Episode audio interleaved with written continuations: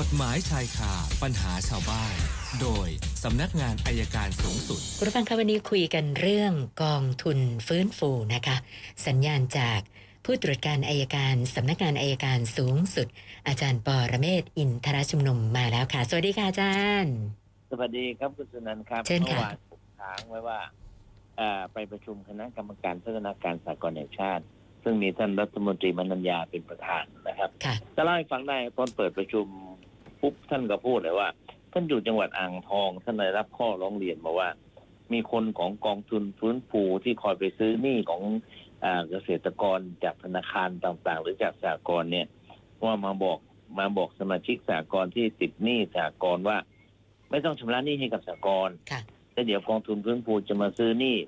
ในราคาถูกแล้วมาให้อ่าสมาชิกเนี่ยผ่อนได้ถูกกว่าที่จะเป็นหนี้กับสหกรณ์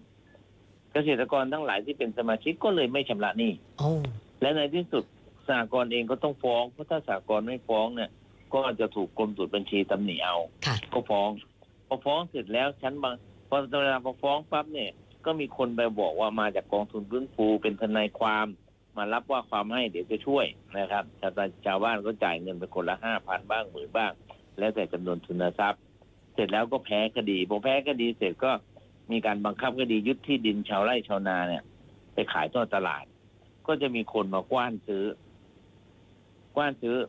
ตกลงชาวบ้านชาวนาก็เลยไม่มีที่ดิน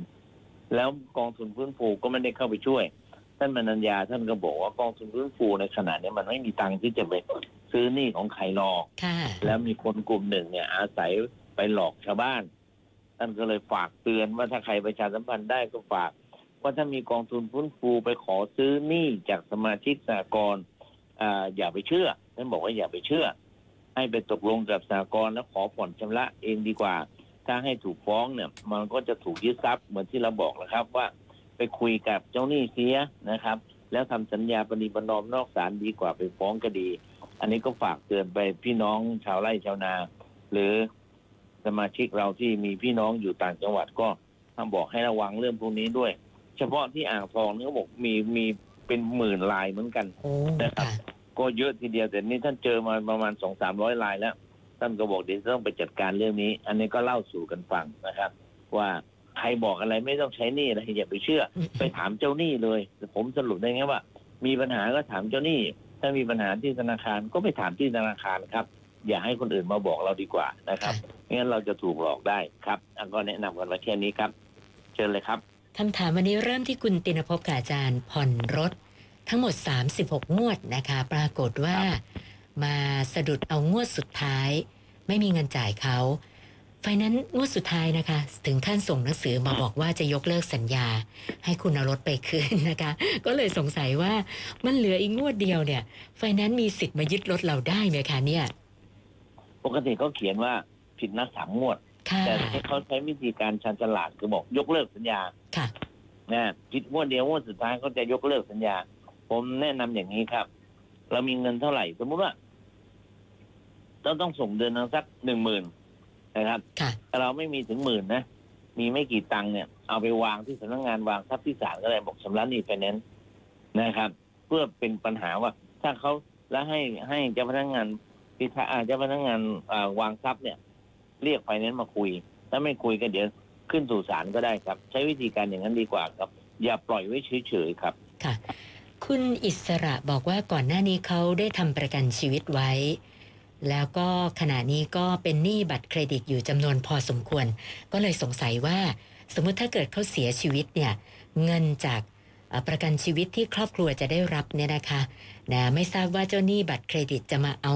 ตรงนี้ไปใช้หนี้ได้หรือเปล่าอะคะอาจารย์ ไม่ได้ครับ เพราะว่าพอท่านเสียชีวิตป๊อบเนี่ยครับ สิทธิในการรับเงินเนี่ยเป็นของผู้รับประโยชน์ก็คือภรรยาหรือลูกมันไม่ได้มรดก จึงไม่อยู่ในการบังคับคดีของเออเจ้าหนี้ที่มีต่อผู้ตายครับค่ะคุณประทีปผ่อนรถนะ ท้ายสุดก็ผ่อนไม่ไหว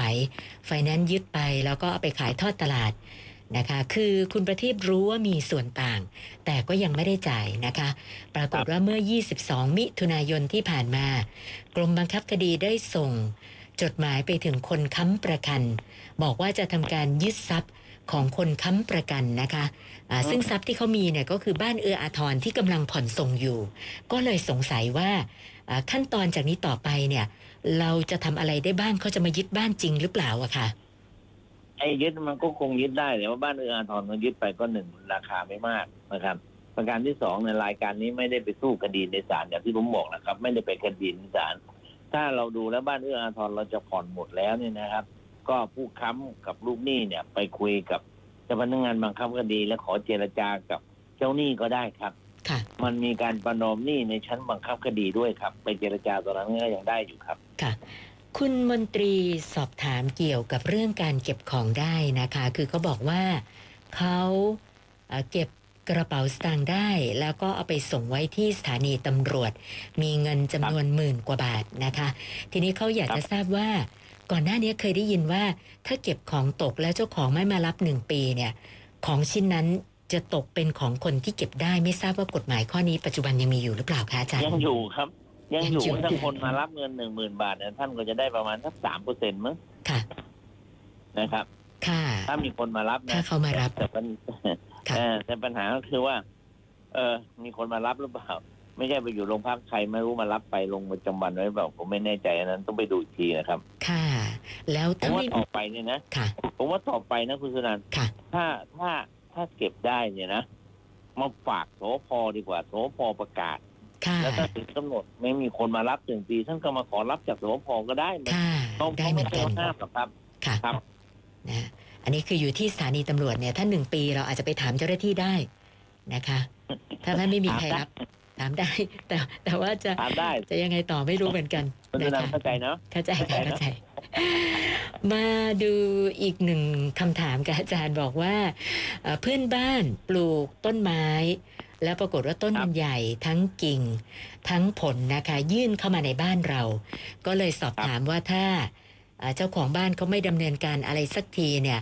เราตัดกิ่งเอง หรือว่าผลยื่นมาเราเก็บซะเลยได้ไหมคะเนี่ย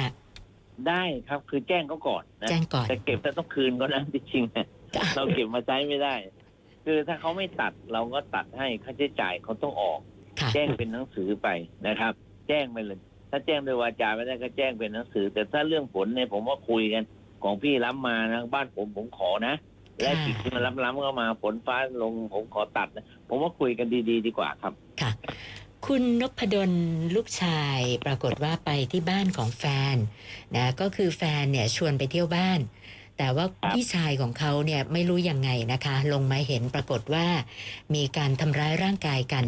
จนถึงขั้นเข้าโรงพยาบาลเลยนะคะ ก็เลยอยากจะทราบว่าอ่าเราสามารถจะดำเนินคดีได้ยังไงบ้างคะอาจารย์ก็แจ้งความดำเนินคดีก็หาทำร้ายร่างกายไปก่อนดีกว่าครับค่ะแล้วถ้าเผื่อถ้าตกลงกันได้เดี๋ยวก็ไปว่ากันในศาลอีกทีหนึ่งผมว่าคงไม่มีปัญหาหรอกนะครับ ค่ะ แล้วที่เราเข้าไปบ้านเขาเนี่ยลกลูกสาวก็ชวนไปก็จะบอกว่าเราบุกรุกได้ไหมคะอาจารไม่ย์เป็นบุกรุกครับ ไม่เป็นครับค่ะไม่เป็นบุกรุกครับค่ะนะคะวันนี้เข้ามา 6 คำถามนะคะ รวมกับของเมื่อวานนะก็เป็น 803 คำถามแล้วค่ะ โอ้ เกินละค่ะเกินโอเคเห มือนวันก่อนผมดูคุณกันชัยก็บอกอะไรศูนย์เก้าหรือศูนย์หกนะผมก็ไม่แน่ใจนะค่ะแต่อย่าไปค่ะเล่นกันมากนะครับ วันนี้มาหกคำถามก็เลยนึกออกนะค่ะโอเคครับ เดี๋ยวพรุ่งนี้คุยกันอีกครับ สวัสได้ดีคค่ะรับวันนี้ขอบคุณมากค่ะ สวัสดีค่ะ อาจารย์ปอระเมศวร์อินทระชุมนุมค่ะ กฎหมายชายคา